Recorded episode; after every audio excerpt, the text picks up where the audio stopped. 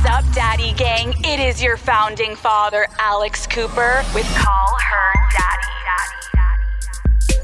All right, all right, all right. We are fucking again for another episode of Call Her Daddy.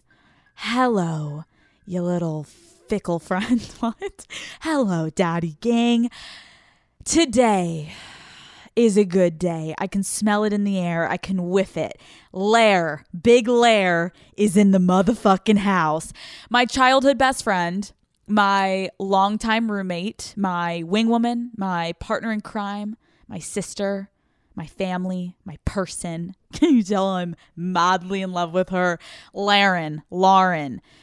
Have you guys missed her? It's, she's a friend of the show. We go way back. But you probably have missed her, not just because she hasn't been on the pod in a minute, but because Lauren deleted all of her social media accounts. And today, she tells us what led her to this decision and how not having social media has impacted her life. It's so interesting to hear what life is like without it. Personally, I am quite envious.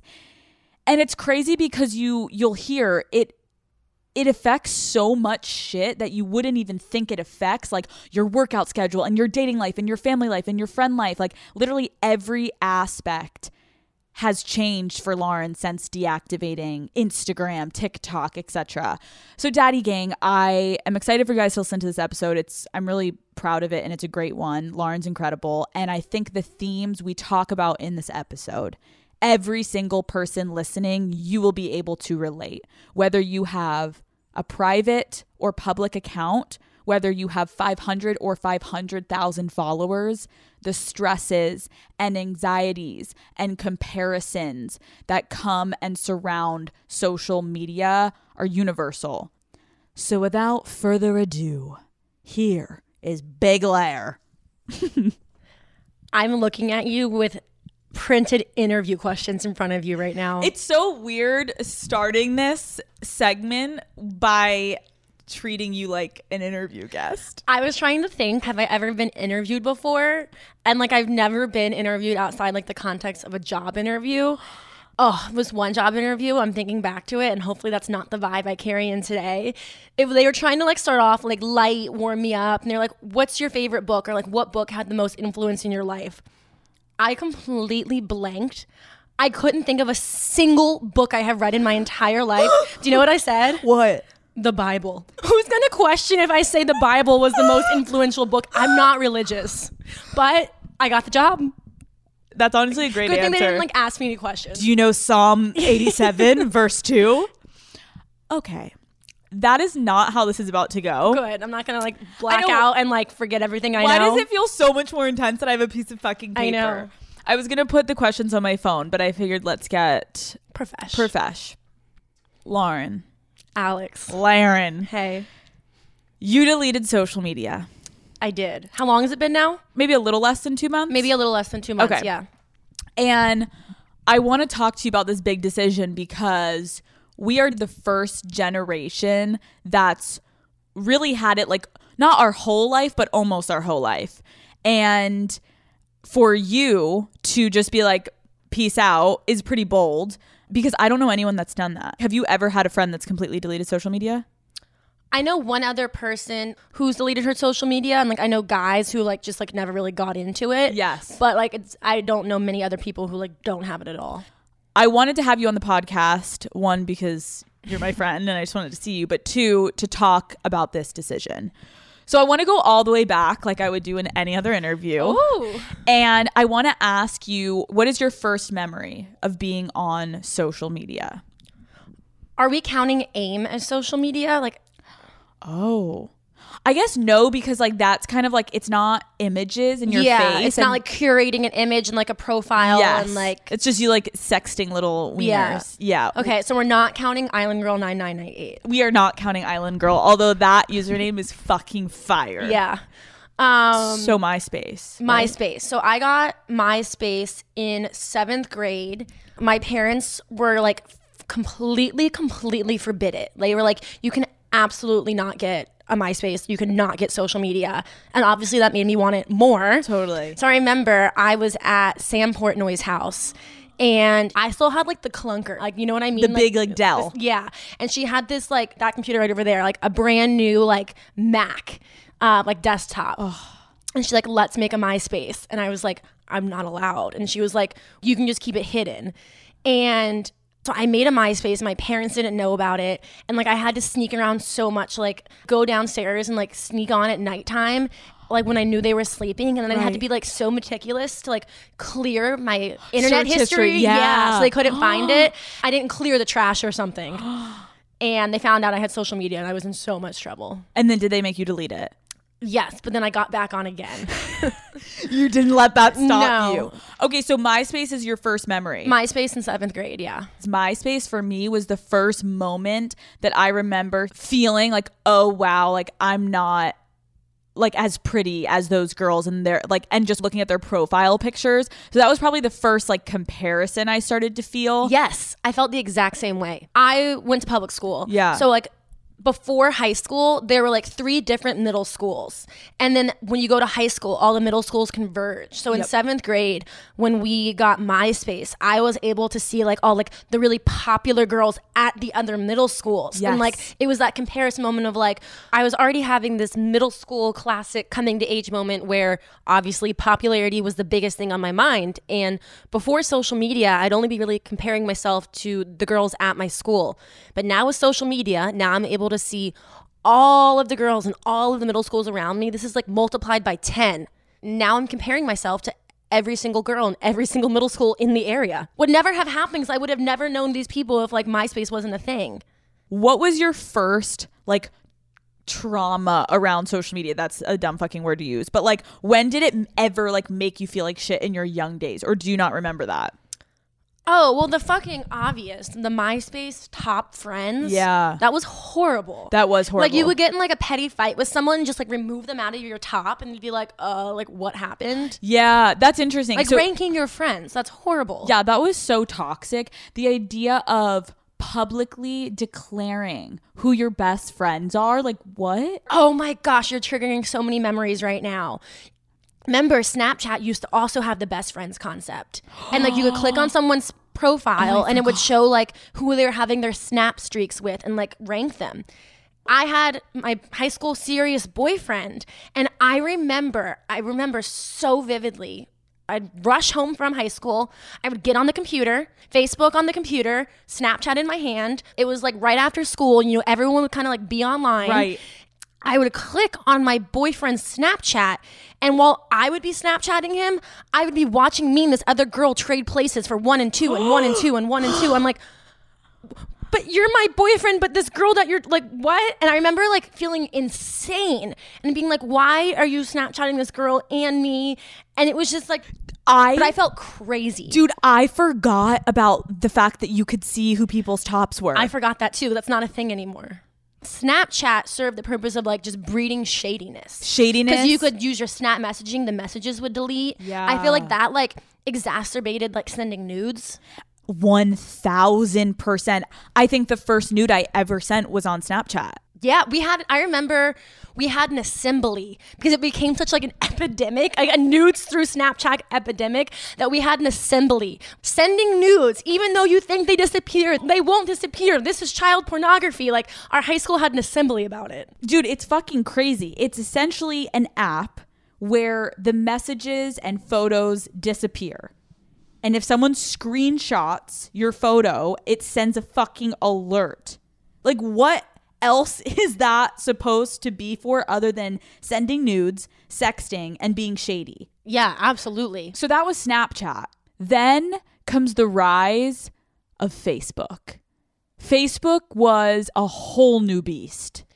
Facebook basically paved the way for what is modern social media. The idea of curating a profile and curating how you want people to perceive you. Yeah, this was like the beginning of documenting your social life in order to prove your status.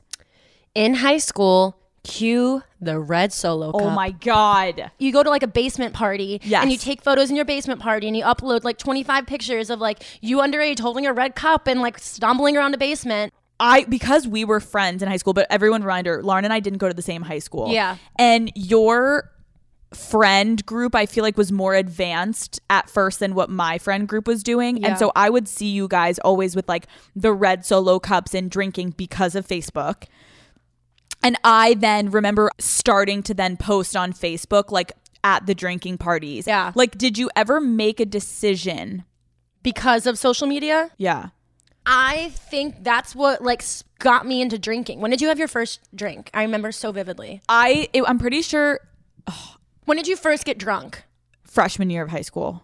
Freshman year, like one of like my friend groups I was really hanging out with were like anti-drinking, like weren't drinking, had no interest in drinking. Like, Yep. like if someone were to drink, someone would get mad at the other person, most likely. Got it. And then like the people who were drinking my freshman year were like posting like these red cup pictures and like wearing these cute outfits and like that kind of like sparked my interest. Like I like wasn't like itching to drink. At all. And then like Facebook really erupted like our freshman year of high school. And then like I went to one of these parties and like I drank. Right.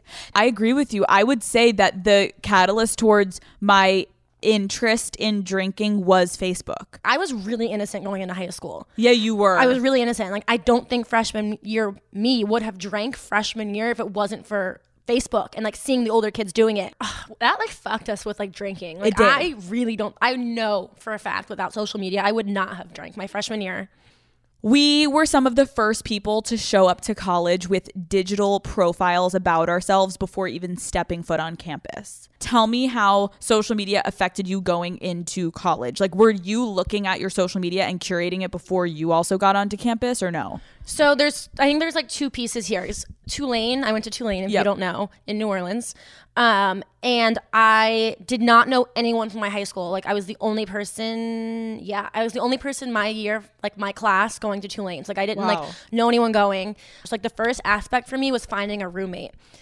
And I remember they made like a class of 2017 Facebook group, and they're like, if you needed a roommate, you start posting like, I need a roommate. So then you start stalking everyone and sizing them up based on their Facebook to see like who you want to be your roommate. There was this one girl who like we kind of like agreed to be roommates, and then like this other girl came in who uh, her profile looked cooler. So I made up an excuse and ditched the first girl and chose the second girl to be my roommate. Lauren, you vain ass bitch. I don't know, blame it on social media. You're like, honestly, you seemed cool until I saw this other fucking chick. Okay, so you get to college. yeah. How did social media play a role in Greek life? Oh, oh my gosh. Wait, I don't know. I think I can say this. I probably can say this. Okay. Tumblr. Okay. Oh my gosh, I'm remembering so much.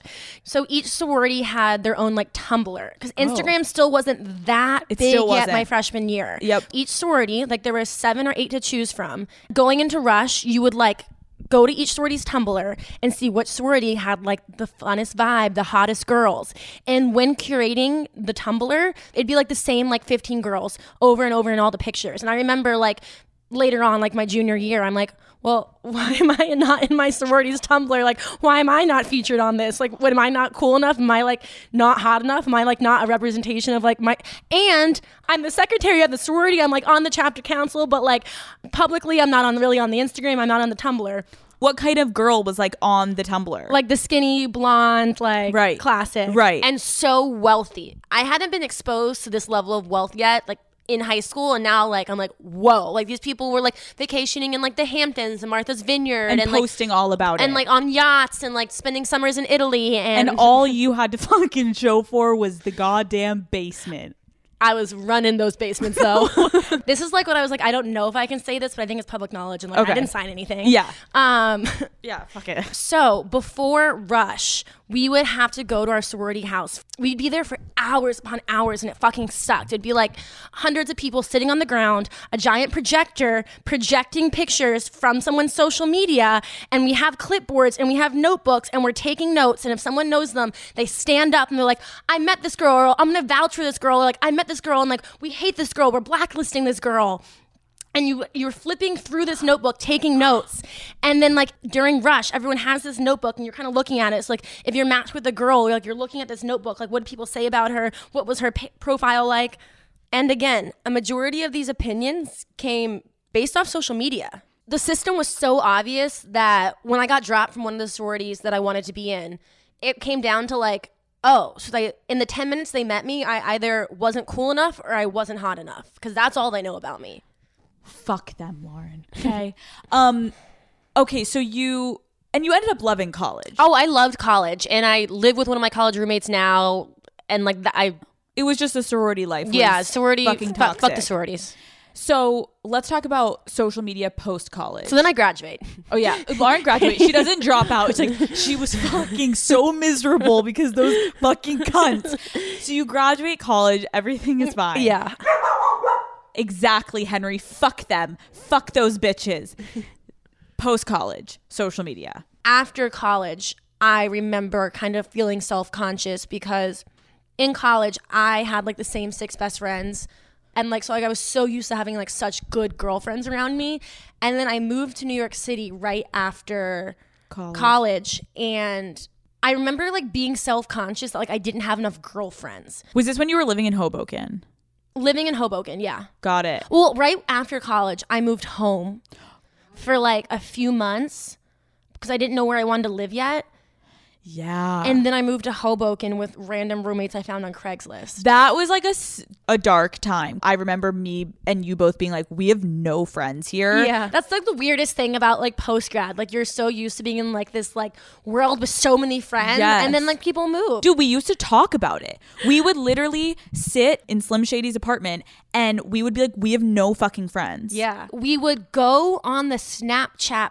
The Snapchat map, Map. when Oh. you zoom out and it oh. would like show like a heat map type of thing where like if there were a lot of people in one area of New York City it, it, it would be red and you could click and see what stories people were posting in that area of New York City and like we would go to that area of the city The fact that you can click on a map and put yourself in and see like who's at what bar.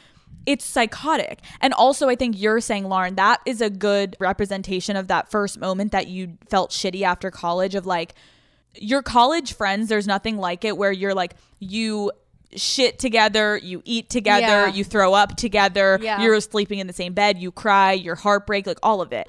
Then when you leave, the fact that you were looking, it was social media that was making you feel like you were missing out on a life and you were regretting being in one of the greatest cities in the world. Exactly. I was like, did I fuck up? Should I have not gone to New York City? But then I, at the same time, I felt a pressure. Like, Right. I'm living in New York City. I'm making it in New York. Let Right. me prove this like New York life that like, look at me. I live in New York City. And it's interesting to think back because I bet you never were like posting in fucking Hoboken. no. But whenever you When- came the moment into I got the into city, the city, the, the stories would start going up. right? And so imagine then people that stayed, let's say, in Tulane or dispersed somewhere else in the country that and we're looking at your stories, they probably felt the same of like, wow, Lauren really made it. She's in New York City. And mind you, you're over there like fucking miserable. I'm living like, in Hoboken with two 30 year olds who I found on Craigslist. Dude, you and I would talk about it. Like we were like, how do we get you the fuck out of there? Because every time that Slim Shady was on the road, you would sleep on the couch. I had his away schedule posted on my fridge. so I knew exactly when I could leave Hoboken and get into New York City. And as cool as it was at times to have this like slim shady lifestyle, like it wasn't real. Like then he would go to games and like, like, I wanted to like go pregame in like a small apartment Yes. with like a group of people. Yes. Like that type of like, And have, like, a still in group. that point of our life. we sound like fucking losers. Like all we wanted to do is have more than one friend. Lauren's like getting on Bumble BFF. I was because you wouldn't go on Bumble BF. You're like, we have to whore you out on Bumble BFF, Lauren, and you get invited to a pregame. Dude, the thing is, is like I remember because it's we just would hard being a loser. Dude, this episode. People are gonna leave and be like, "So the moral of the story is those girls are fucking losers." But You're not a loser if you call yourself a loser first. But the point is too is like, remember we would see like those Penn State girls. I was envious. Like, how do you have seven friends in one city? Yeah, like I- how? There would be like seven girls in line in the lineup. Like, Always. where are they coming from? like, Can we borrow a few? like I remember we would always like, how many different ways can you and I take a fucking photo together?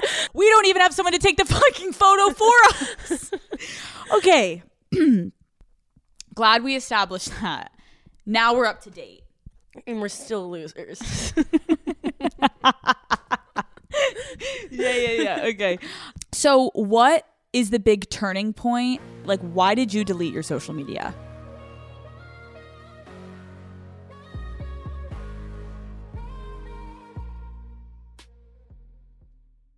This episode is presented by Sparkling Ice.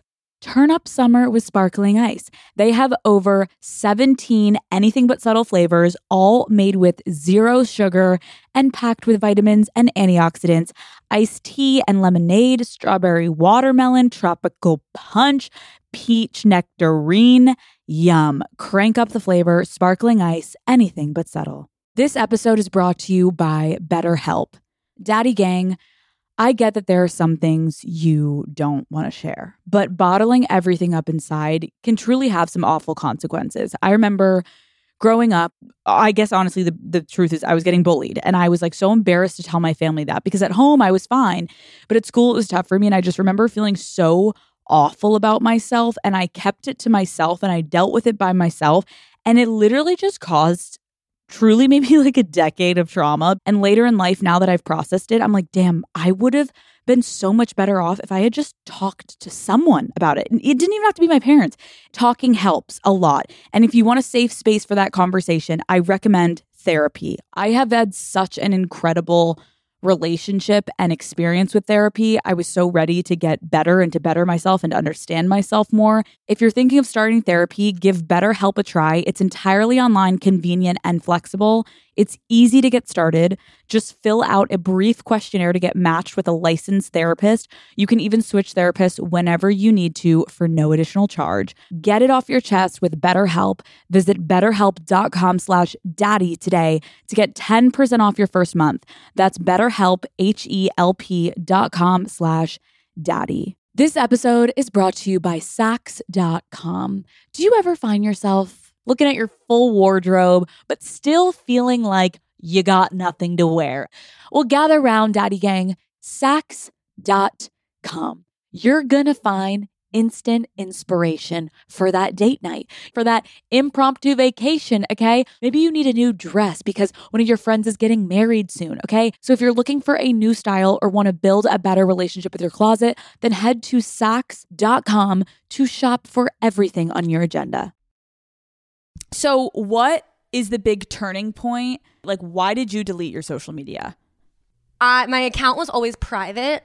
I didn't make my account public until we did that first episode together, The Third Roommate Speaks. And that day when like we were filming that episode, I was like, I'm not teaching anymore. I'm in grad school now. I can technically make my account public if I want to. Like, let's see what happens. Right. In one day, I made my account public and it went from 4,000 to 50,000 followers. And it was like this dopamine rush and sensation of like refresh, refresh, refresh, watch the number grow, watch the number grow. That's like a new chapter of like my social media journey. Like, Because I remember we did have a conversation. You were like, should I make my shit public? And I was like, I just remember being like, get ready if you do. Like, Yeah. here, it's a fucking, it's literally the Wild West, Lauren. Yeah. Like, get fucking ready. And then I remember when you left, and I think we were texting, and you were like, Alex, look at my page. And it was like, growing by like the second and then like when the episode dropped and then people started like i posted a picture of us Yes. and people started like commenting like oh my gosh i love you lauren like love lauren and alex like and then like then that took our friendship into like a new chapter of Yeah. like being like a public, Public. friendship what did that feel like? Because you had never felt the public validation in terms of comments and DMs No. until that point in your life. Yeah. So, it, what did it feel like? a fucking rush Yeah. like addicting Yeah. i literally i the episode came out right after i took the, my final exam and like i had pulled an all-nighter like two nights in a row one first to do the podcast and then then to study so i was so exhausted and like wanted to sleep but didn't even go to sleep and stayed awake continuing to read all the comments and they were really positive. yeah there were like a few meat ones slipping in Yeah. Oh, I remember that was the first time that like oh my gosh, I remember that so vividly. Like my first mean comment I got, someone commented and was like hope to never see you on the podcast again. Like you're so boring. And like I like they commented like on my public page. Like So you go you get a lot of love the first time and then a couple mean comments. yeah. After that roommate speaks, your following continues to grow. And then it started getting into like, oh, I was getting like some free sweatshirts here and there Yeah. and like stuff like that. I'm like, well, this is fun because I was still in grad school. I was nannying and like I was like making ends meet in New York City. So I'm like, any free thing that comes my way, like give it to me. Yeah. Then we Move here. yeah, we moved to LA. And then it happened again. Yeah. Where it was like literally the first day of living together in this house. I think I gained like another like 40,000 followers in like a day. Yeah. Dude, that's fucking And I remember like being like, Alex, I have a hundred thousand followers right now. And like I remember like people from like college texting me and being like, I just looked at your Instagram, like what the fuck? And I'm like, I don't really know. Right. like I literally because we hadn't even I remember we hadn't even moved into this house yet because our furniture hadn't arrived. Right. And we were staying at your boyfriend's and I was staying in the guest room. And I woke up in that get- bottom guest room and I looked at my phone. I was like, I literally went to bed and like now my Instagram is like I have a hundred 100,000 thousand people. followers. I also remember that. And I'm not an idiot. I'm I'm self-aware. Like I know people were only coming and following me because I lived with you and like I was posting you and like they wanted like a backdoor look at like Alex Cooper's life. Oh, and they let me know that. Like people were ruthless. They were so like, fucking Fuck you. You're not interesting. Like I'm only following you because you live with Alex. Fuck Note- off. Noted. Got it. Fuck You- off. Point taken loud and clear. Um, so I was sifting through that, like, oh, like, do they actually following me? But like, they are, and I'm getting this validation and like this these positive comments. And keep in mind for context, at this point, I was a few weeks, yeah, like a few weeks out of a seven year breakup. So like, all in all, it was just like a nice distraction. Absolutely. And I feel like anyone would fucking feel that way. I think anyone would have reacted exactly how you did. Thank God I got into therapy pretty soon after that because people were ruthless to me. And yeah, I had seen you experiencing this, but you really don't understand what it's like until it's actually you going through it yourself and getting the comments and the hate yourself. That was my first therapy session. You would have thought mm. that my first therapy session, you would have thought I would have talked about all this other shit. My first therapy session, I said, I'm really stressed about like trolls. And she's like, huh? And she was like, okay, before we address the trolls, tell me your life story. And I did that. And she was like, oh, "Oh, oh, oh, oh, oh." She's like, so the, but the trolls? I'm like, yeah, but the trolls. she's like, so you're telling me all this shit has happened in your life and you're coming to me first session and you want to talk about internet trolls? You're like, yeah. Yeah. How does that make you feel thinking about that now? Like, fuck them that like they had that much influence and weight on my like happiness in my life and like delayed me from like opening up my other more important stuff because I had to focus on like their like bullying. But on like a real note for context, if people haven't listened to the season finale that we did last season, um, I opened up how my sophomore year of college, my dad committed suicide, and I had never gone to therapy for it. I had never professionally discussed it with anyone. I had been like dissociating it my entire life. And because these internet trolls were like bullying me so intensely, like my first few, my first few therapy sessions, I couldn't even like even like comprehend like going down the route of like mourning my own father because I was being bullied so intensely. Like these people were literally just like kicking me while I was on the ground. And the fucked up thing, Lauren, that made me so angry. I remember the week that we released that episode, and you just had an influx of people being. Honestly, there were so many genuine people being like, holy fuck, thank you. But then you found that maybe that week people were a little nicer Yeah, to you. I was getting messages from people like, "Hey, like I'm a Reddit user, and like I'm not gonna lie, like I was one of those people who were bullying you, and like now knowing what you're going through, like I want to say sorry." Fuck you. Fuck you because I didn't change a single thing that I was doing. I shared an aspect of like my trauma and now you feel bad about bullying me. I was that same person the entire time. You were bullying the girl with the dead dad the entire time. and I didn't change anything. Right. And now you feel some sense of compassion. Fuck you. You don't know what anyone is ever going through. Don't bully people. Don't bully people. Dude, it's true. It's like you. The fact that it took you telling a traumatic event for people to be like, oh, maybe I should be nice to her. It you, it shouldn't take you having to open no, up it shouldn't take that at all. People should just not fucking bully people on the internet. Unfollow me. Looking back on this, like the social media experience, that was like the first time in my life like I had officially been bullied. Can you walk me through that evolution in relationship with getting bullied and how it's affected you? I remember Super Bowl Sunday. There was this one guy who, for months and months and months, everything I posted was saying horrible shit to me. And he wasn't the only one. Like, there were a lot of people at that point, like, DMing me, like, fuck you, like, fuck you, you have no personality, like, get off the internet. Like I never had my nails done. Like even now, like I have one nail missing. Okay. And like I'd post like a picture of like my hand in it, and they'd be like, "That's disgusting. Like why don't you go get your nails done?" Like commenting on like the smallest shit. Like one time I remember I posted like a picture of like my suitcase, like when I was packing something, and they're like. You're so disgusting and dirty that like you don't put your shoes in a separate bag before putting them in your suitcase. Like personal attacks on like everything I was I can't even imagine like you. Oh, yeah. Personal like attacks, like everything I was like doing in like life. I remember Super Bowl Sunday I snapped and like started like snapping back at this guy.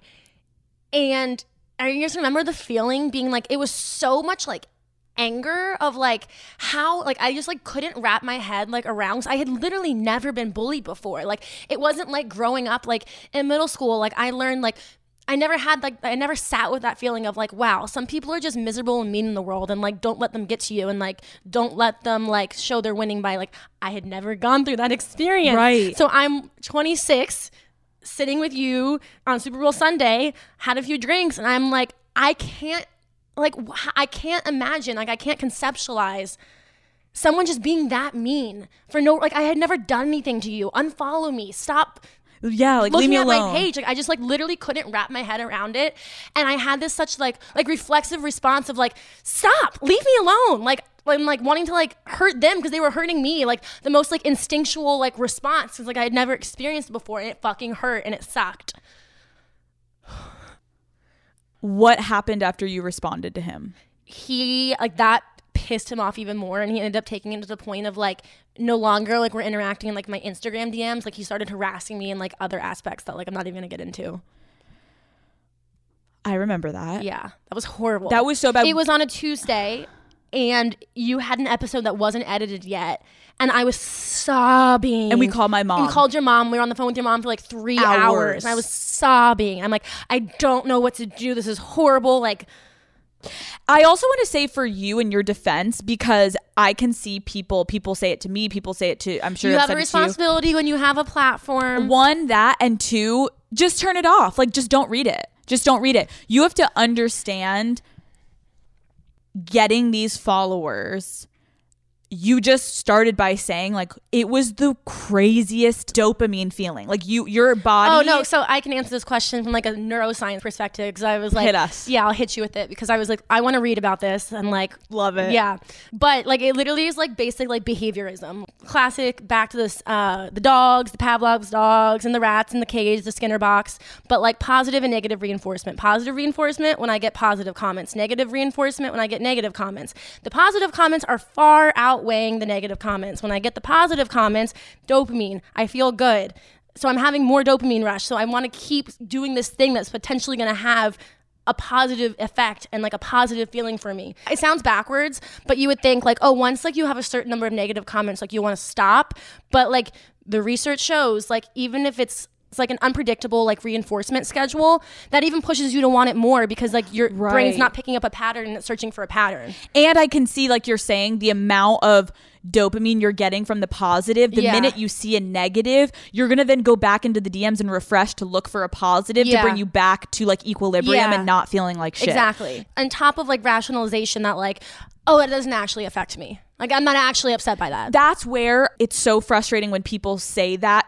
When you're putting yourself on a public platform, there's moments where you're vulnerable, Lauren. And I'm sure there's been moments where you used to post on social media something and immediately you go to the DMs to check, like, do I have the right pulse on that? Like, was that funny? Mm-hmm. was that mm-hmm. cute? Do I look mm-hmm. good? And so the reason we have Instagram and we have social media is literally to prove something for public approval and validation. validation. So it's like you posting something, you're not gonna then just be like, I don't care, I'm just gonna look away. Like, even since I turned off my comments and my likes, like, I admit I definitely still look at my DMs. it's not that I'm completely stripped of the experience of getting feedback and validation. And if it's out there, it's so hard. It's like it's like the like the forbidden fruit. Like Yes. how do you like Not y- y- look. Yeah, it's like out there and it's existing. You know it's there and like People are, and it also, it's about you. Yeah. How do you not look when you know hundreds of people are in a little box that you can press on and there's an opinion about you? How do you not and you can that? do it in secret and private. Like Yeah. like all right, I'm gonna look at my phone. Like, oh, you know, I'm not looking at DMs. I'm not reading anything. I'm fine. Yeah. But like, meanwhile, like in bed at night, like I'm opening it and I'm reading it and I'm letting it like affect me. So you have this experience with this guy, which I remember so vividly. Yeah. Was there a breaking point ever, like after that guy? Like, did it continue to affect you? I was making so many strides in other aspects of my life. That was like, it was feeding my like rationalization with myself that like I'm so great right now. Like these trolls aren't going to affect me. Like they're not going to bring me down. Like they're not hurting me. And like kept rationalizing it. And, like I even had like like my best friends in Chicago being like at certain points like, "I are you sure? Like I don't get how like that doesn't affect you. Like you know, like it has to have some effect on you." And I was like, "No, no, I'm like really great right now. Like Got it. So you were trying to rationalize. and the thing that was the like catalyst of me deleting my social media was the fucking iPhone notifications where it tells you your screen time. Elaborate. Um, one morning, I got a notification and it said my weekly screen time for that week was six hours and 45 minutes, and five of those hours were averaging on social media. That's almost a night's sleep. Literally. I literally wanted to throw up and throw my phone across the room. when you realized that, did you immediately bring it up to your therapist? Yes. And her reaction surprised me. Okay. She was like, I didn't realize social media was that big a part of your life. Oh. oh so I guess subconsciously I've been like not really telling you everything about this it. social media thing because I guess subconsciously I knew that like I probably should delete it. It is really concerning that we're looking at something for that long that's literally not real. And then it's like, so how does that affect your mental health? And also, how does that affect your real life? It affects so it's wild. I feel like I'm like part of a social experiment right now. well, that is what I'm And- excited to get into. And it feel like it's expe- uh, I feel like it has affected like every aspect of my life. Take a guess. What is my what is my weekly screen time like around nowadays? oh my God. like two hours. An hour and a half. and like of the hour and a half, an hour of that is like text messaging. So like I'm like having like Right. conversations with like my family and real, Right. real people, Right. not Right. like random people I know on the internet. Wow. the hours and the day after deleting it were a little freaky and like scary to me honestly because of like the things i was realizing how much a part of my life it had become like i literally had like phantom social media finger. Like i would instinctually without thinking unlock my phone. And my instagram wasn't on like my first homepage. It was on like my third homepage. And you know i thought that would like make me check it less. Um We always think that. and I multiple times without even thinking would unlock my phone, scroll to that third page and go to click where the Instagram icon used to be. And I'd be like, what the actual fuck? I'm opening the app without even purposely consciously thinking to open the app. Wow. And that was terri- that's terrifying. That is terrifying. People joke like machines are controlling us. I'm like, oh my gosh, Instagram has taken control of my thumb. And like Literally. like like you're sitting on the couch fully cognizant of the fact that you just deleted social media. Yes. And then all of a sudden you my pick thumb up your is phone. going to where it used to be on my hand, my phone. How long did that last? you're like, I'm still doing it. yeah. Um, probably like a few days. Wow. And like in that like few day period, there would be like times where like I'd be doing something and be like, oh, this is like a really pretty view or this is a cool thing. Let me post a story of it. And I'm like, well, fuck. The- it's almost like withdrawals. it a little bit like a little bit withdrawals and like it that took a lot of like introspective moments of like hitting those like deeper questions and like going to therapy and like I was I was journaling this stuff. And I would like be like I was doing this and I wanted to post it. And like I would tell my therapist I'm like trying to like unpack classic let's unpack this Yep, Lauren. yep. I'm like unpacking those moments and like kind of realizing it like that's when like we kind of coined that term like the party trick that had gone too far. Like it was bleeding a little bit more into like like my identity a little bit. Okay. Like I live in Chicago. Like Instagram is like not really a thing. And like I became like the girl with the Instagram. And so you're meeting your new friends in Chicago and you're trying to build a life, Life. and then it's bleeding into, into like that. And like I'm like that's not who I am. Like that's not what like that's not what I want my life here to be. Right. And like it kind of then at that point I'm like ah get away. Like I Yeah. hate like get away get away get away. Like I don't want this. Right. That's really interesting too because like at one point you used to be like posting like you're at the bar and you're at like and so people knew your every move Yeah. and now not being on social media like do you feel at times like still like really disconnected or no? that first week was interesting and like I leaned into it with my fucking godsend of a therapist. Yes. And like unpacked like every little like I felt like a little sad here. I felt a little like, whoa, what the fuck is going on here? Like why did I feel an urge to post this? Or like was it meaning that I'm lonely? Was it meaning that like XYZ? So like I was like kind of like exploring all those things with my therapist. And then like after kind of like a week of like intensive social media, like introspective with my therapist, it hit a point where I'm like, whoa, my life just feels like quieter. And like I felt like this piece of like the sense of like serenity and like peace and like quietness and like silence. And I'm like, I love that no one knows what I'm doing. I love that I know what no one else is doing unless I ask them what they're doing. And that was kind of like this like unveiling of this new like superpower. I'm like, Yeah. holy shit, I fucking love this. And I never want to have social media again. I'm jealous. You already know that. Yeah. Um, I'm interested for you to try to really paint the picture of what you mean by this quietness. I'm glad you asked that because I think that's like my favorite part out of all of this. And I'm trying to think like what is something like what's a feeling that describes this quietness that someone can relate to? Oh, you know when you go to like a spa or like anywhere and you get a massage, a massage, A massage. you get a massage and you silence your phone for an hour or however long the massage is and you put it away and the lights are off, the tranquil music's playing, and like you're just like in a different world for an hour and like you come back from this massage and like you have no idea at all what's been going on in the outside world for that past hour. That is what I feel on a day to day basis, like to a large degree. I don't even like know what to say that. I'm like drooling. I'm like, wow, it seems good over there. And I feel like people are gonna be like, oh, well, like you had two hundred thousand follow, like two hundred thousand people like viewing your life, but like I still think it applies to like, Oh, totally. to like anyone. Like if it's not even like it's not even like people having access to my life. Like I get it. People could be like, well, I don't really post that much, but like it goes for like what we were talking about in the beginning of the episode, Your like viewing. viewing, and having access to like people all over the world, all across the country. It's not famous natural. people, models, influencers.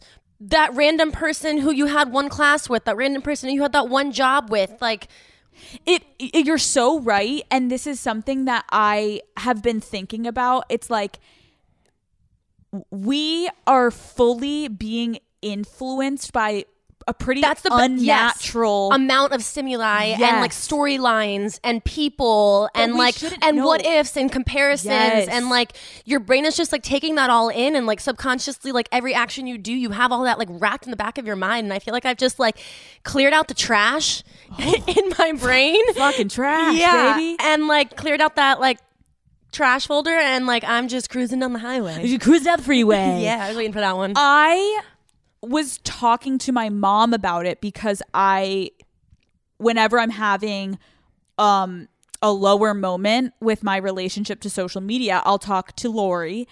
And my mom made such a good point where she's like, you need to understand that there's no reciprocity with regard to social media. And what she means by that is it's not a two it's not really a two-way street as much as you're like, well, I post and then they like it and then they post. No, it's like you are being fully influenced by this thing. Mm-hmm. And in order to have any chance of control over your life, you need to be cognizant of the control and you need to decide how you want to use it as opposed to how it uses you. Exactly. And I think there's like this like baseline level of anxiety that we all carry around social media, whether it be how people perceive us, whether it be FOMO, whether it be comparison, whether it be like self-judgment and self-criticism, one of any of those things, a combination, all of them, Right. like you carry that.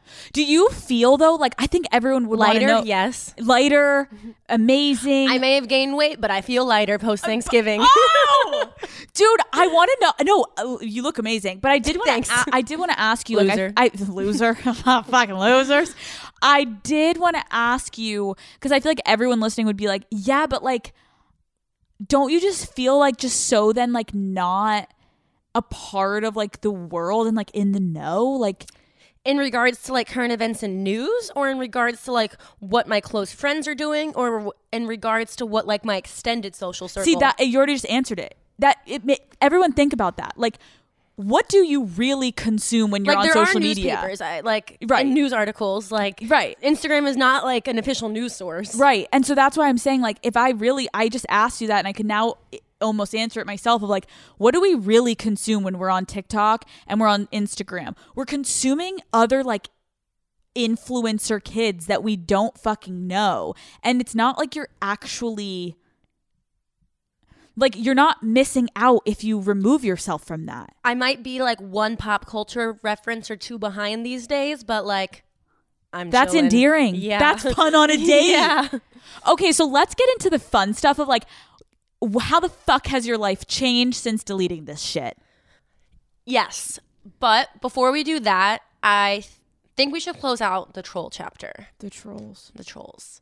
Um, that is also a huge aspect of this quietness. Yeah. These people just don't have access to my life anymore, and like in my mind, they literally like have ceased to exist. Like these people have been like in my mind. I'm referencing the Marvel movie, um, Oh God.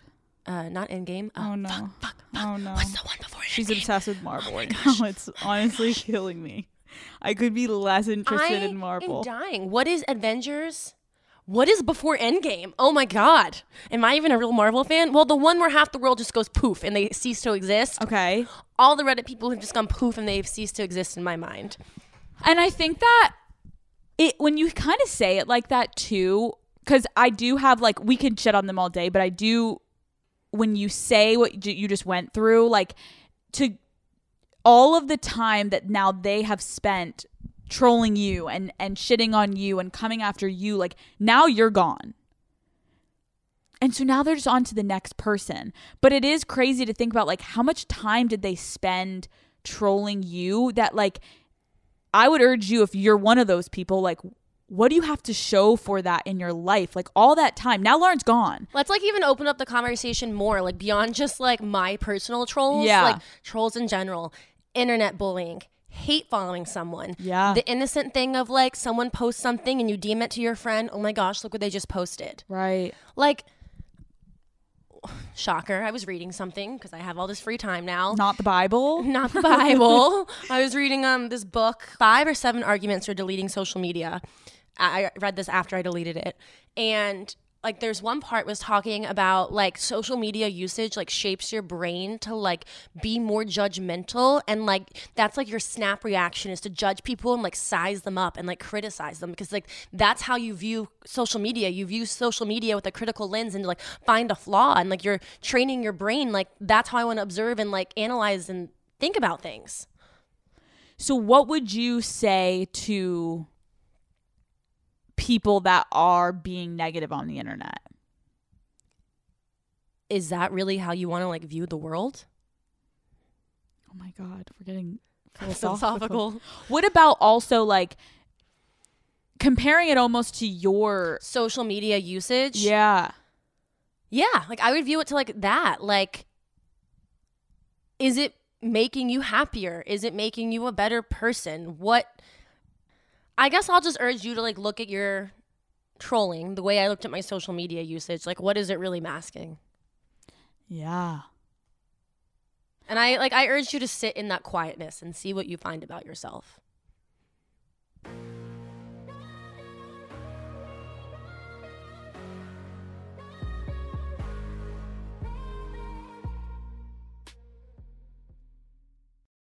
This episode is brought to you by Saks.com. Do you ever find yourself looking at your full wardrobe, but still feeling like you got nothing to wear?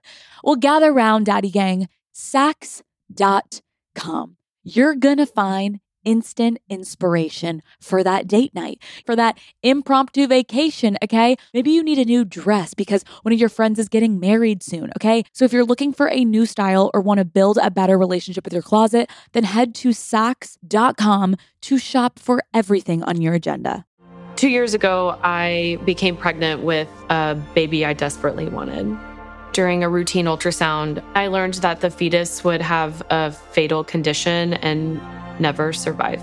I had to flee my own state to receive treatment. I think Donald Trump bears an incredible amount of responsibility for these restrictive laws. We need leaders that will protect our rights, and that's Joe Biden and Kamala Harris. I'm Joe Biden, and I approve this message. This episode is brought to you by ZipRecruiter. Daddy Gang, what are your plans for the summer? I want to probably sign up for a couple excursions with Matt to really put myself out there, do something I don't usually do. But when you want something, you got to just go for it. And that applies when you're hiring for your business. ZipRecruiter can help you snag the most talented people before the competition scoops them up. And luckily, you can try it for free at ziprecruiter.com slash daddy. Got your eye on a rockstar candidate? ZipRecruiter's invite to apply feature lets you cut the line. Once you review ZipRecruiter's list of most qualified candidates for your job, you can easily invite your top choices to apply to encourage them to apply sooner. So amp up your hiring performance with ZipRecruiter, Daddy Gang, and find the best fast. See why four out of five employers who post on ZipRecruiter get a quality candidate within the first day. Just go to ziprecruiter.com slash daddy to try it for free right now. Again, that's ziprecruiter.com slash daddy. ZipRecruiter, the smartest way to hire. Let's raise the roof. Let's get high. Let's get high and mm-hmm. let's talk about the the positives and the fun shit and like what the fuck have you been doing since not having social, Social media? media. I was noticing that it changed what I was wearing because like every time I'd go out, I'd post. So I'd be like, fuck, I posted in that outfit. Like, even if it was just a story, like, I have to wait a few weeks to wear it again. The first weekend not having social media, I wore the exact same outfit out Friday and Saturday. It was just a plain tank top from Forever 21 that I love, makes me feel great, and my favorite pair of like Madewell jeans. The most simple outfit, and I wore it Friday and Saturday. Because you felt great in I it. felt great, and I wasn't like, oh, I posted in this. Like, I can't wear it two nights in a row. The fact that that is like A thing. a thing that you wouldn't even notice. Yeah. But now you're like, oh my God, I'm so excited. I get to wear my favorite outfit whenever the fuck I want Yeah. because the only people that are going to see it, I'm going out with, even if you were going out with the same group, both I went out with the same group, but No they one don't fucking fuck. care. They're my best friends. No one, literally no one cares. Okay, that's interesting. Yeah. What else? Um, my personality, I'm very, very like outgoing and extroverted, and like I can like be with people 24 seven, and like don't really feel like I like need a break. Right. I'd be like. Alex, Let, let me let me know whenever works for you. Like I know you need some alone time, but like if I'm out here in case you you know. I love it though. Um, you get me out of my hole. Yeah. Um, but I noticed it was just like easier to like be alone and like because like I wasn't sitting alone on my couch scrolling through Instagram, scrolling through everyone's social, uh, scrolling through the feed, scrolling through the stories, like TikTok. TikTok. If I was alone, I was watching a movie and like my phone was charging across the room. If I was, and like I didn't know what anyone else was doing unless I was like explicitly like text, texting them. Like if I'm alone, like why do I need to be like, what are you doing right now? I remember. Like that sounds so weird. Like I'm sitting alone, but let me go text someone and ask them what they're doing so I can compare me being alone on my couch to like whatever fun. Like why would you ever put yourself in that situation? you i forget when we were talking and you that's why i was like oh my god you need to if you're down say this on the pod because it's so interesting when you brought that example up to me it was like you look back at a lot of the shows and the tvs and like the movies or the books you were reading or watching and you felt like i look back and now i'm realizing like i wasn't even paying attention to half the shit i was doing because Like there's was certain movies I'm like, wait, I know I watched that, but like how did that end again? because you were on your phone. Yeah. And when you told me it was one night that you were like didn't have your phone literally while you were on the couch, like having a U night, and A some- Saturday night. someone had called you and was yeah, like, "Yeah, someone called me on a Saturday night, and like I was staying in the Saturday night, which was so much easier to do because I wasn't looking at social media. Right. And someone called me,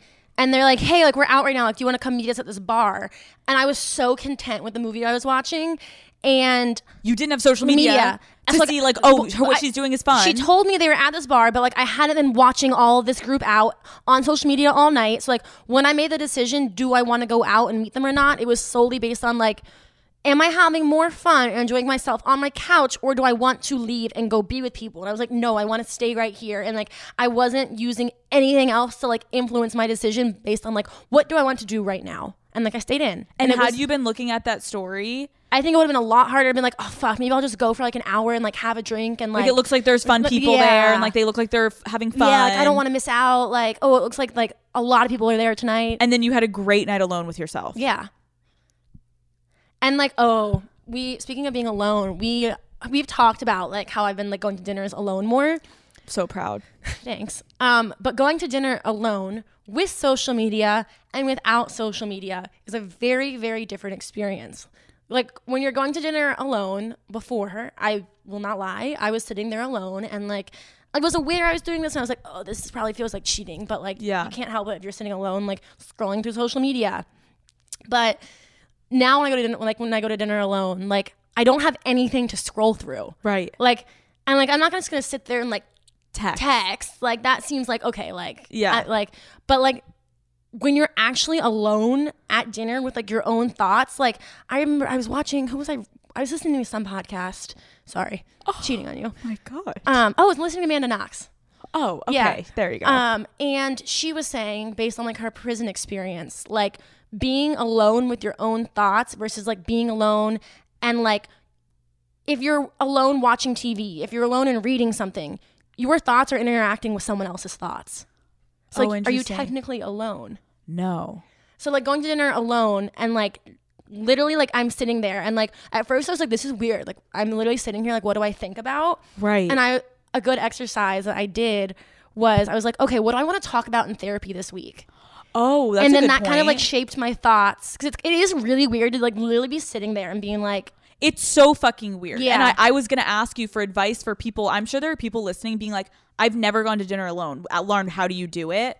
so I like I guess like even if you don't aren't in therapy, I was like, what do I want to talk about in therapy this week? Right. And like that kind of made me like evaluate my week and like kind of like think about like how like it was almost like like journaling in my head kind of. I, I was about to say, even say you're non therapy. So say you're sitting there and like if there's something that's been bothering you with your partner Yeah. or a friend or something that like you had a great week and you want to just like take a minute to reflect on it, as corny as it sounds, Yeah. like just forcing yourself to have a private thought within yourself is like very powerful Yeah. because it's like such an exercise for your brain to do within yourself. It's interesting to see like when no one's listening or like when you're not with anyone or like nothing's influencing you or you're not saying it to someone, like your mind will go places because you know you're not being judged. exactly. And like And it will still you'll like you'll realize things that like, oh like maybe I wasn't letting myself like go there. and don't you feel like closer to yourself? Yeah. And like I'm not sitting there for like the entire dinner, like deep in like, let me analyze my life. Like I zone out and I people watch too. Like people watching's fucking fun. Right, absolutely. I would ask you, I think, like, are you more present with your friends when you're out? Oh my gosh, there's been so many instances where like I've been like at a bar with people and like I look around, I'm like, wait, everyone's scrolling on their phones right now. I'm like, that, not no shade. That definitely used to be me. Right. But like it's fun, not no, it's it's interesting because like if a conversation hits a lull, I'm not gonna pick up my phone and scroll. Right. I'll like be fine, like sitting, like being in silence. Like if I'm in a group and like the conversation shifted and currently no one's talking to me, like I'm not gonna pick up my phone. I'll like bop to the music. I'll people watch. I'll Yeah. let my mind wander to like random thoughts. Like it makes you like more aware of like what's going on around you. Right. Yeah. Because it's not like oh like things are weird. Like let me like put my phone in my like my nose in my phone and like go into that world. It's like no, let me stay in this world and like be in it. and be present. Yeah. Have your concept. Ha- what a concept. I would want to ask you I speaking of that, my mom, because I would be posting so much, my mom would like have tabs that like Yes. I was still alive and kicking, and like now she gets a little more paranoid if I don't text her back fast. She's like, "Hey, Lyric, just give like." You, you good over there? Just like let me know. Like otherwise, I have no idea like Oh my where you are, like what you've been doing. that is one thing with our parents. I feel like they love the social because like I know my mom is my biggest stalker, like and she has no like shame about it. But like it is probably difficult for them if like you stop posting, your mom's probably like, "Wait, I was also like concerned, like, am I gonna like stop taking pictures? Like, am I just gonna have like no documentation of these years of my life and like have like a void of like like Dude. memories? But that hasn't been the case. Like, because my mom is like, hey, I want to know what you're doing. I literally like my friends laugh at me and they joke now and they're like, oh, is this going for your mom? I'm like, wait, guys, let's take a quick picture. It literally is for my mom, but like that's like the perfect remember i remember you talking about that it's the perfect buffer because i'm not being like okay let's take this six times like or like i'm like i just want to capture this moment of me enjoying myself with my friends Yes. i'm gonna send it to my mom makes my mom happy and like oh i am happy to like look back and have this photo that was purely based on like this was a good time and like let's just make a little note of this And it's like you can look like shit. Exactly. You could look beautiful. Exactly. It literally doesn't matter. nope the moment Yes. still happens The moment still happen. And it's cool to have the picture just for yourself and Yeah. not for random humans Yeah. to prove that you went to the bar that night. Yeah. Who gives a fuck? yeah Um, I think a lot of people would be interested and we're not also telling anyone like what you're what you should or shouldn't do, but hearing from you of like how the fuck is this affecting your dating life? Because when people don't have social media on dating apps, I feel like it's like you're a serial killer. or a catfish yes, which you're neither of. no i'm not a serial killer and i'm not a catfish i would like i would say You're not. Um, I haven't been on Hinge since deleting social media, Okay. and I'm in a unique situation before where like if I would match with someone on Hinge, like I didn't have my last name on Hinge, and I didn't have my Instagram connected to my Hinge. Oh, okay. Because I didn't want them to Google me. Yes. And like Yes. Yeah. see these fucking random articles about me on the internet before like going on a date with me. Smart. So like this is actually like a little beneficial to me because people if they if perchance like there's I've gone on dates a decent amount where like people have like found my Instagram before we got on the date and they have these like Preconceived notions. of Yeah. me. Um, but recently, a friend was like, "Can I give a friend of a friend of a friend your phone number? Like, I think you guys like should go like go out and grab a drink." And I'm like, Right. sure. And the person texted me um, last week, and they were like. Hey, so like I was given your number and like I hear you're a great person, but like I know nothing about you. I think it's kind of interesting and cool. that You don't have social media. Right. Like, here we go. We're Yeah. starting from a complete blank slate. Like, yeah, and I know was like- nothing. I was like, wait, this is kind of cool. Like this guy knows nothing about me besides like what I tell him, and then like what he'll make the like what he'll make Assumptions. his- Or, yeah. From. when he sees me in person and interacts with me human to human. Do you regret going on public? I, that's a great question.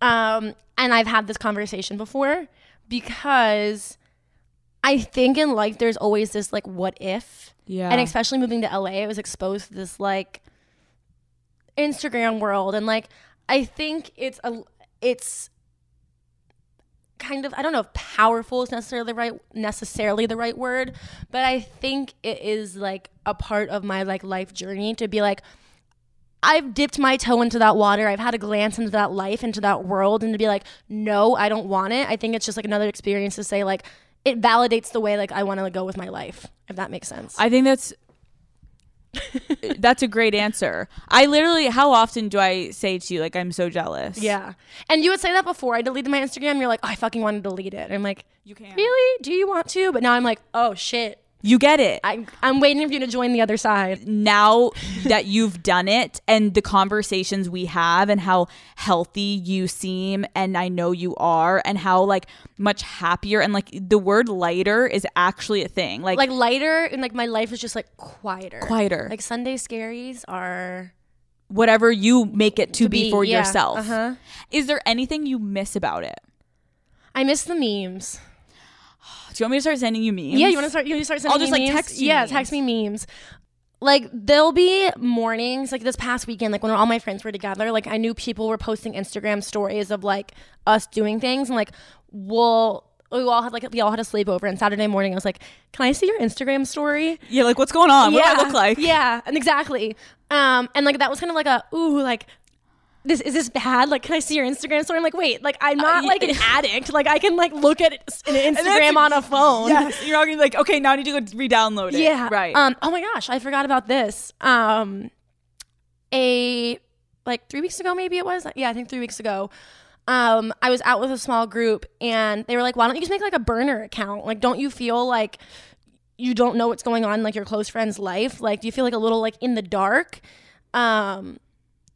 And I was like, I guess I can make a burner account. Like, and like I had kind of set some rules for myself, like with making the burner account. I was like, I'm not gonna post any stories. Right. Like I'm just gonna like if I do like a big life, if I like have something big happens, like I'll post about it, or like Right. I'm just gonna watch people's. Um, and I also read an article recently that that's the most dangerous type of Instagram usage when you only watch stuff and don't post stuff. yeah, you're not like active. You're like passive Yeah. user. Or is that is that That was Eileen. Yeah, yeah, yeah. Like the yeah. Yeah, I was voyeuristic, yeah, like- yeah, yeah, yeah. that is kind of scary if you think about See, it. I listened to you. Even even thank you. and like I made it with like my close friends, and it was like a, it was like a burner thing. And at first, I was like barely checking it, and then like I was following just my close friends, and like I realized like, well, one, my close friends don't actually post that much, Right. and like two. I kind of already know what everyone's up to. Like when it's when all like the noise is out of the Instagram, I'm not following like the Instagram models or celebrities or those random people from like a job that I had in high school that like Aren't your friends, anymore? Like I have a pretty good pulse on like what my actual friends are doing, and like I was like, I don't need this, and like that was like really, gr- it was a great moment of like, wow, I made the best decision. Wow, that's pretty incredible that you ended up like re-downloading to then again just be like, I don't need it. Yeah. What do you think is the most toxic thing about social media? I think comparison. I was about to say that yeah, same word. comparison. yeah. Of something that's not probably real. Yeah, and like it just like it robs you of like your own present experience. That was beautiful. oh my god. Um, has your relationship to your body and self-image changed since prior to like having Instagram? Oh, it's funny you asked that because I'm about to say I don't really think about my body often. Why is it so funny? I don't really think about my bod.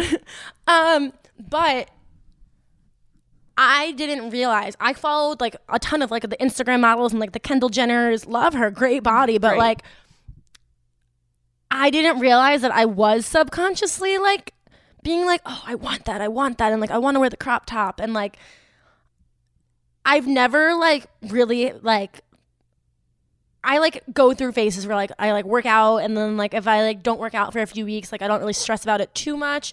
But I didn't realize I kind of was stressing about it. Like even if I was going through these like weeks of like like a week or two of like not working out because I was like on a trip or just like extra busy with work that week, I'd be like, fuck, like I feel guilty. I didn't work out today.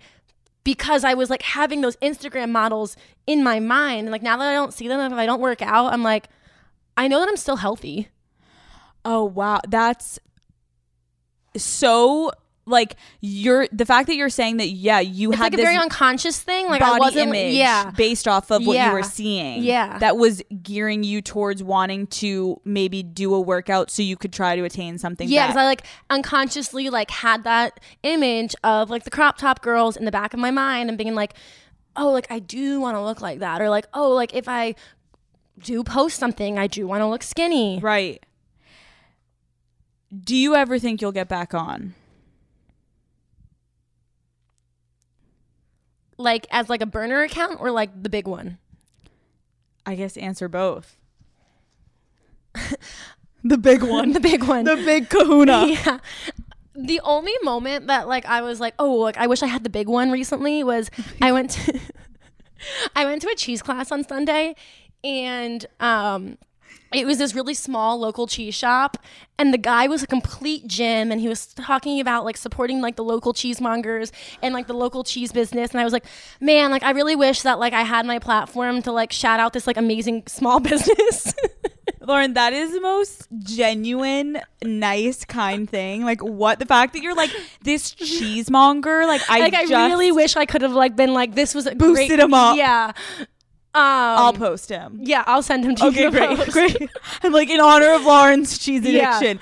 Wow. Okay. The big one, the big one, like that's not my career trajectory. Yeah. and like if it's not You like, sell it. can you do that? Yes. We'll talk about it. Oh. Um, the big one, no. Like the big one, like if anyone, I'm holding myself accountable to a lot of people right now. if anyone sees me get on the big one, be like, Lauren, abort, abort, abort. Literally, daddy getting seen a DM. You're like, Lauren, what are you doing? Yeah. Lauren, what's happening? Oh God, crisis. Okay, interesting. But a burner. a burner, like maybe I would put like restrictions on it. Like I do the thing where like I'm not gonna post stories. Mm-hmm. I'm not gonna like fuck it might be f- the fucking voyeuristic one, just because like I don't want to miss like people getting engaged and like having babies. Like I don't. I think it was just like general. Like I think it's more along the lines of like oh like I don't want to like accidentally like be like A bad friend, a bad friend to people and like not know what's going on in people's lives. But that takes us to another conversation. That article that you discussed with Hannah and Paige, I read it. Oh. okay. Um, the Atlantic one. Yeah. About friendship and about Yeah. how social media keeps friendships on life support. Yes. And like I've like noticed now like who are like my like 20 like people versus like who are those people who are like skirting along the outskirts. Right. But the thing is, is like I think the people fear that they're going to miss something if they're not on social media. Like But- miss like a party or like an event But, or but like then think like- about that. If they're actually your friend, no, you're not. If your friend gets engaged or has a child, if they don't text you about it, that's not actually your friend. If you had to find out that your friend had a child, I'm gonna go ahead and say that's not your homie. But if like you maybe okay, if maybe if someone had a reunion with a friend that you're like, oh my God, wait, you still talk to that person? Like, I don't know, just like a little random thing that happens that maybe would have been a cute, quick conversation starter. Yes, you may miss those moments. You know what I did miss out on? what? I was a few hours like like five hours late to the game to realize Kravis got engaged. Oh my God. Lauren, if that is all you're missing, I was at a bar. We are people good. were talking about. It. I'm like, they're engaged. They're like, how did you not know that? I'm like, oh shit. Oh shit. You know, that's actually probably the main reason to stay off. The fact that you were not privy to information right when it hit, like you are one of the lucky ones. You are literally one of the few that are so lucky to not be overburdened with the the amount of posting that they've done. You're not missing anything. literally. I need like a sip of water. It's a long podcast. to people that it's literally mind-boggling to them that you do not have social media can you kind of just wrap it up by your thoughts of this experience or like what we said experiment so far I'm peeking. good night goodbye i'm peaking Peak alert! Put a peak alert Literally. out. I am peaking. wow Send okay so you really feel like you're peaking I'm peaking. I'm so happy. Like, I think like the mo- the biggest feeling that I feel is just like this like quietness about like my life and like more in control of my own life, and it's just me and my thoughts and whatever I choose to be. wow that's that was the, No, it's not corny. It's not corny. thing. No, it's true. Lauren, the fact that you just said that you literally used to work out because you would see pictures of Kendall Jenner and then have that in the back of your mind and then go to the gym because of that, you are that it is it, that is exactly it. it is- You're more it- in control. Yeah, and like it sounds like so corny to say I'm more in control of my life, and like I'm not saying that like Instagram was like manipulating me like the little puppet on a string, like maybe, but like it's like it's uh, like on a conscious an unconscious level that I would never have like you can't say it's not affecting you, and I would have never have realized it wasn't until I got rid of it. Woo! Lauren, you were just phenomenal. And such passion. Like Lauren. I, I feel this way.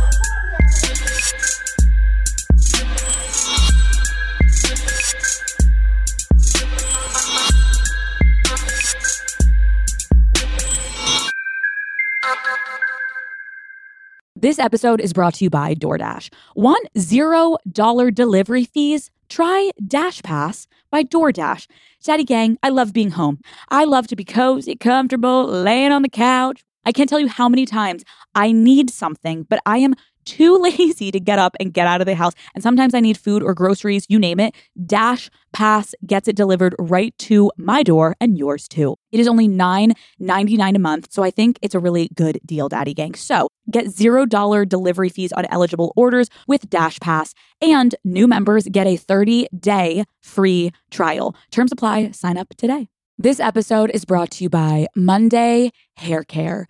Daddy Gang, nobody likes Mondays. Am I right? we're all sobbing. We're all sobbing and we're barely getting out of bed on a Monday. But Monday Hair Care is here to flip the script with its award winning formulas. No more bad hair days, daddy gang. Monday Hair Care is turning Mondays into a reason to celebrate good hair, which I love, thank God, with seven new products like a leave in conditioner, dry shampoo, a curl line, and body wash. And daddy gang, every single thing is under $10. Yes. And smell is to die for. Okay. I want my hair smelling like something that Matt wants to be engulfed in. I want him to come out to me and go, Oh my God, you smell me. Oh my God, what is that in your hair? So, Daddy Gang, reclaim the week with Monday at all leading retailers. Visit MondayHairCare.com to find a stockist near you.